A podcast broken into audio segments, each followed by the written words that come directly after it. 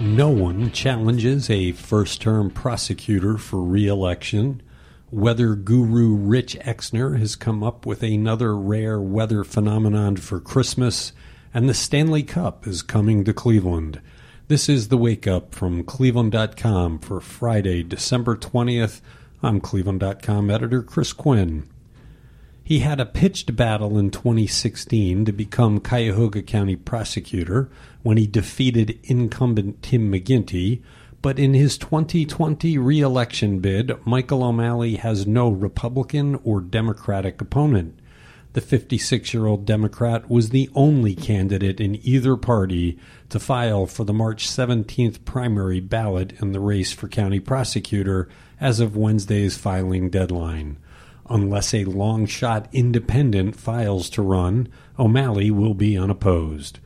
O'Malley was second in command to then prosecutor Bill Mason from 2007 to 2012, and he's had three years that have been free of controversy. He has worked with judges to connect defendants in jail to lawyers much earlier in the process, helping to reduce jail crowding.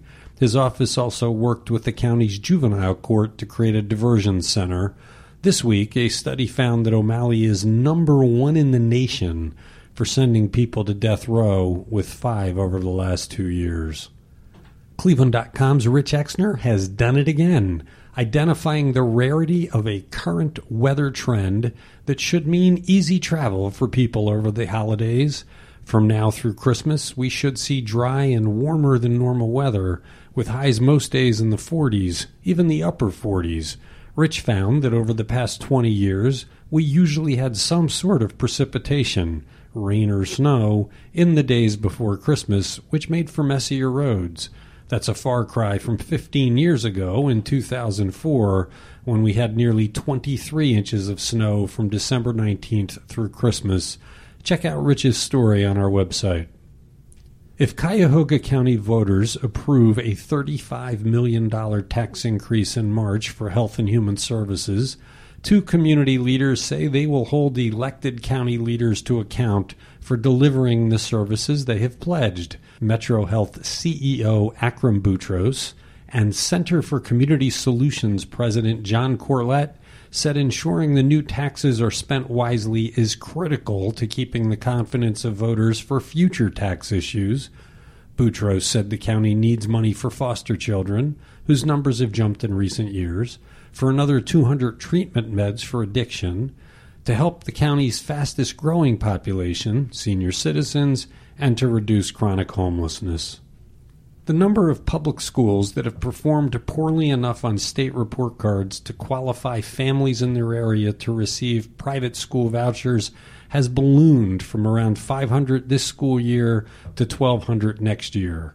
Our State House reporter Laura Hancock reports that's a problem in the eyes of Ohio House Speaker Larry Householder, who said Thursday that his number one priority in January will be to solve it.